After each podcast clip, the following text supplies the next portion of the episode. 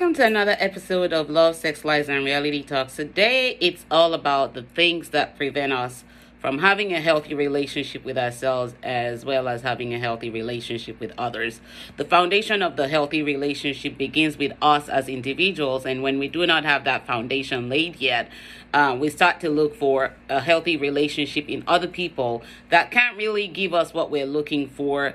Uh, because most of the time we will be projecting our own issues on them, and uh, we may not even be consciously aware that we're projecting our issues on them. They may also be on the path of looking for a, a problem solver, and so it's both parties projecting uh, the internal issues, and there is no resolve, and it ends up in a lot of conflicts, and it ends up in a breakup.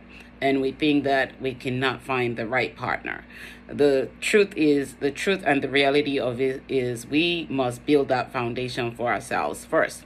So let me begin with num- th- those few things that I'm sharing today on why we cannot have a healthy relationship with ourselves and with others.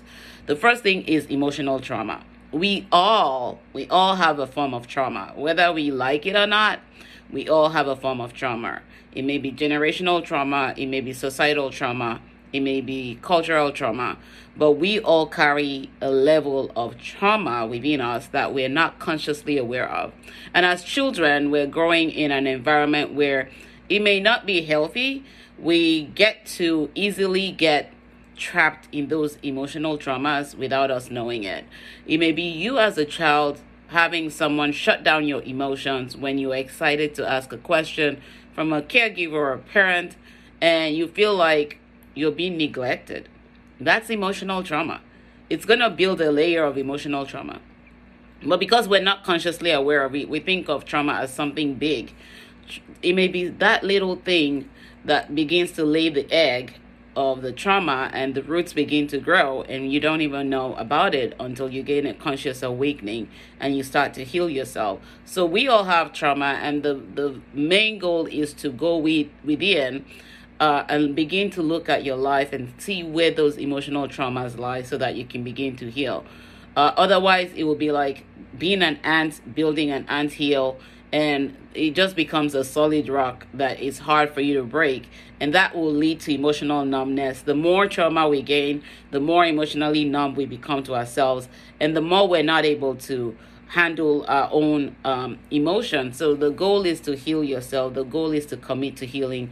The goal is to commit to self-discovery and introspection, and, and looking for where those traumas lie so that you can heal them and begin to move forward. The second thing is addictions. Addictions begin as a result of those emotional traumas when we don't know how to handle our emotions, and we don't know how to deal with them, and we begin to shove our emotions underneath the rug. We start to get addicted to things. It may be addicted to gaming, it may be addicted to sex, it may be addiction to porn, it may be addiction to alcohol, it may be addiction to eating, it may be addiction to shopping.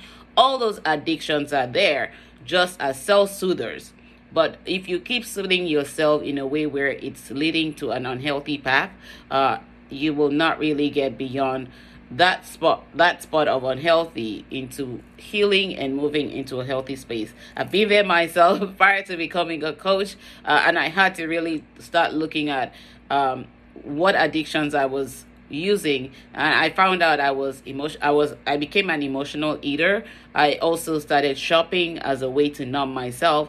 And ad- another addiction is lying that we don't think of. I used to lie to cover up a lot of things, but I had to heal myself from all those things. And if you're not healing, you can't really speak the truth to yourself. And truth is an attribute of love. So if you're not living in a loving space for yourself, you will be lying to yourself and be in self-denial and be using addictions to cover up. And that will not really help you gain a, a conscious awakening and, and get to where you need to and build that healthy relationship with yourself. The third thing is lack of understanding our emotions. To really understand our emotions, we have to sit with our emotions and look at our emotions as, what are these emotions teaching me about myself? What do I know about myself? Because emotions are teachers. They bring us conscious awakening about the things that we don't yet know uh, about ourselves. They help us understand how we become mature enough to handle uh, our emotional intelligence, to build our emotional intelligence, and to become more resilient in life.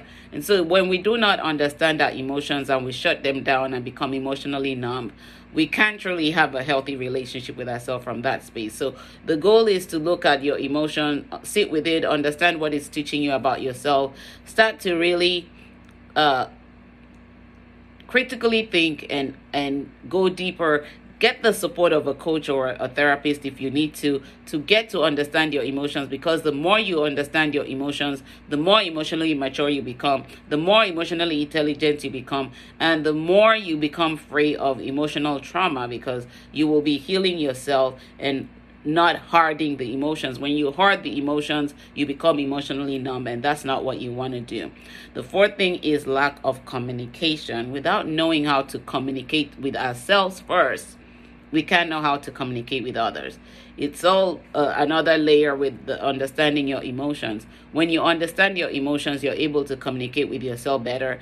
You're able to think before you act and reason before you react, as I've written in my book, Beyond the Pain. Because reasoning and understanding uh, the emotions and the feelings and everything are all part of communication with ourselves. And once we understand how to communicate with ourselves, it becomes very easy to think before we act and reason before we react or respond to anyone talking to us, because we're now in a space where we know who we are, we understand ourselves, we understand what we need, we're meeting our needs. And then you're you're going to be able to understand if that person is projecting things on you or if their opinion is based on where they are with themselves, which is always true. Most most people's opinions are based on where they are with themselves. And so once you start learning to communicate better with yourself, communication with others becomes much easier. And the last thing is ego and pride. Those are so, so, so blessing blockers. Because what you what happens when we activate ego is we go into that self-denial place. And we start to lie to ourselves. And we start to let the ego make us live in our shadow. We are all born as light and born in love and with love. But when the ego is awakened and we're so prideful, we're not able to really speak the truth to ourselves in love. And so if you're operating from a place of ego, you will be in self-denial. You will lie to yourself. You will cover up a lot of things. You will become emotionally numb. Uh, because e- ego is not your true self. Your true self is hiding behind somewhere, and your ego is making you live in your shadow. So you want to make sure that you're not living in an egoistical place that is denying you of your blessings. You're understanding your yourself. You're discovering yourself. You're humbling yourself, because humbling yourself also allows you to learn. Ego doesn't allow you to learn. Ego makes you become ignorant. And I read that quote in my book, On Becoming Restored. The level of your ignorance is based on what you know and your ego. And if you're living in that space, then you're not really evolving.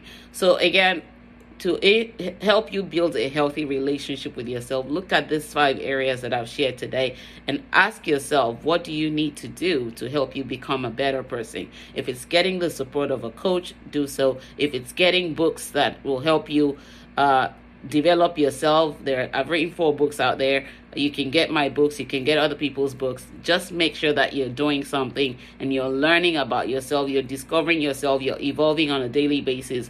But I tell you, the beauty of it is when you stop being your own blessing blocker and you start doing the work in your life, it will be so amazing, because you will realize that so many things that you've denied yourself of has limited you, and the limited beliefs birthed from all this emotional trauma and pain and, and addictions also don't help us move forward.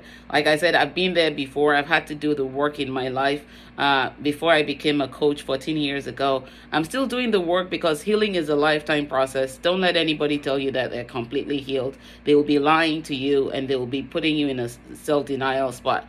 Healing is a lifetime process. Like I said, we've all inherited trauma from childhood to adulthood, and from the culture, from the society, from the tradition, from our generations. And so it's all uncovering all those parts and healing them and liberating yourself, because the more liberated you are, the more it will be easy for you to forgive yourself, the more it becomes easy for you to heal, the more it becomes easy for you to own the truth and own your space and live your best life while you're still breathing and living. Remember, time is loaned to us. We don't have control of the time we have in life, but we can take control of what we're doing with our lives and make sure that we're living our best life the way God deemed it and handed it over to us before he calls us back home. Remember to never stop loving while living. When you stop loving, you stop living. When you stop living, it means it's time to go back to the maker. And when you go back to the maker, you won't have time to do life and do it right by yourself.